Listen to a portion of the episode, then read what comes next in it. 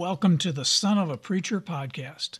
Please sit back and listen to the thoughts and musings from sermons that were first brought to the pulpit four, five, even six decades ago. I am GW, and I am the Son of a Preacher.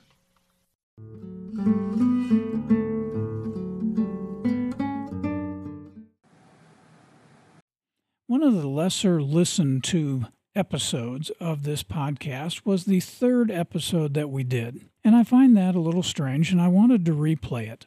The reason why I wanted to replay it is because it was the inspiration that gave me the title for the book Throwing Ink that is available on Amazon.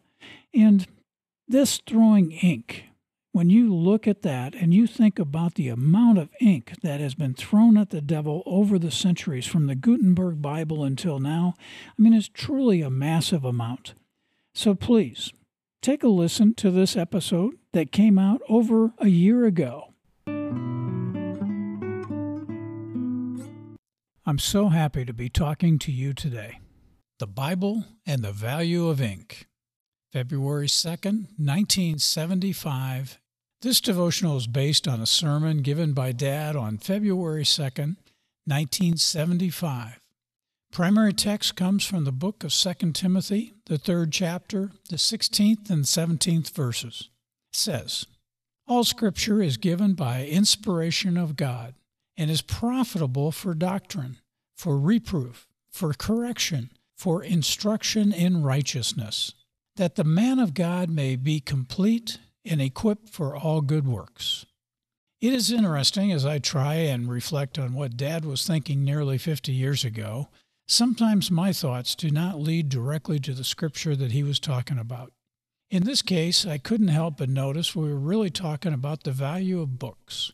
In fact, we were talking about the value of the printed word on paper and how so many people, and particularly in this case, a minister, is going to spend his life in the study and interpretation of books, and how much of the inspiration they receive has been gained by their reading of various books, and of course, especially the Bible. Now, I would also like to point out it would be impossible in 1975 for a person to have any inkling about the growth of a communication medium like a podcast. It would have been impossible for the average man to predict the ability we now take for granted to be able to pass on the word and to educate and to inform people across the country and the world at the rate this is possible today by the various streaming services that are available today. Now, Dad brings up Martin Luther. Now, Martin Luther was a person who rebelled against the Catholic Church, and he started the Lutheran Church. And le- legend says that he is the person who is reportedly to have thrown a bottle of ink at the devil. Now, I personally would have enjoyed witnessing that battle, but of course it was not a literal activity he accomplished.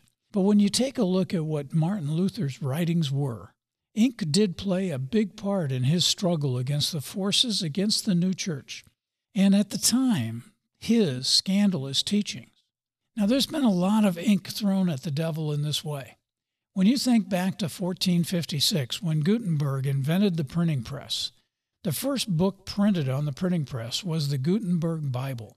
And then, considering how many Bibles and religious texts have been printed in the time since then, and how many associated books have been published that support Christianity, think about all the ink which has been used for these publications.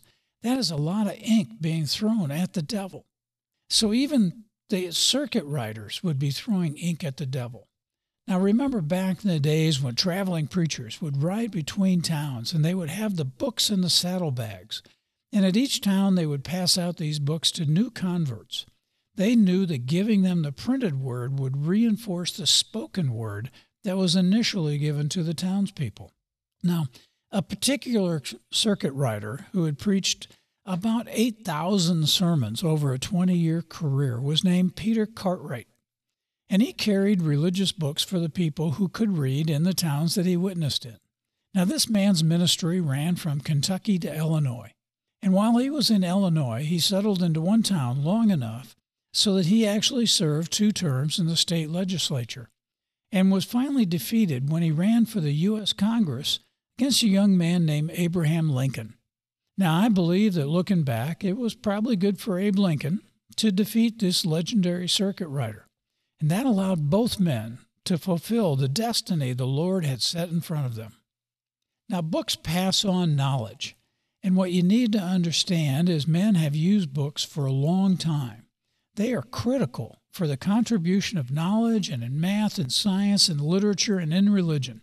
And Dad actually wondered in his notes if more and more of man's knowledge will be placed upon other mediums, like film.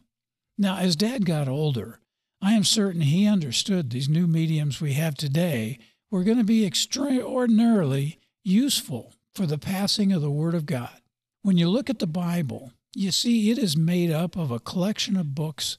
It is essentially a small library. Many types of stories, historical renditions are being given. It has battles and political intrigue, even, even some romance. It simply gives the history of God working through the lives of men and women. Now, our Bible tells us that with God's love for his creation, man and woman, and the Bible tells us of the failures as well as the successes of his creation. Now, through this Bible, a disciple can find dangers to avoid, and happiness can be contained in our lives. Today, there are many who write and pass on to us their contributions and what they hope will be a gain for the Christians in the future.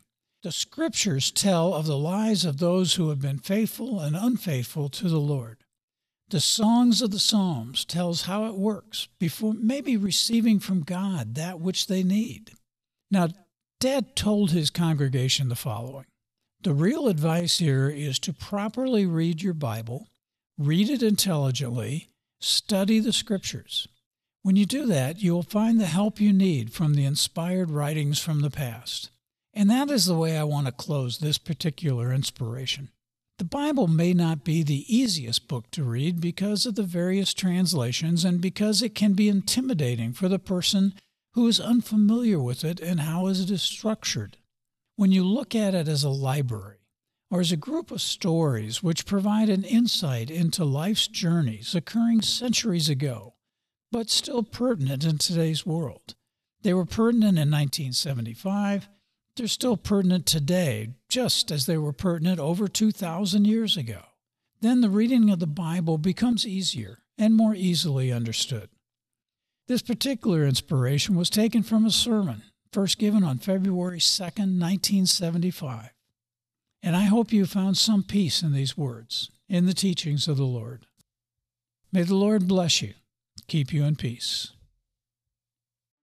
I do want to ask everyone listening to this today to help spread the word about this podcast. Help me continue to keep my Father's work for the Lord alive.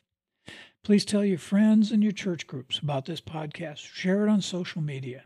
Let people know that these inspirations are available. There's a new book available on Amazon titled Throwing Ink. It was a compilation of inspiration based on Dad's work.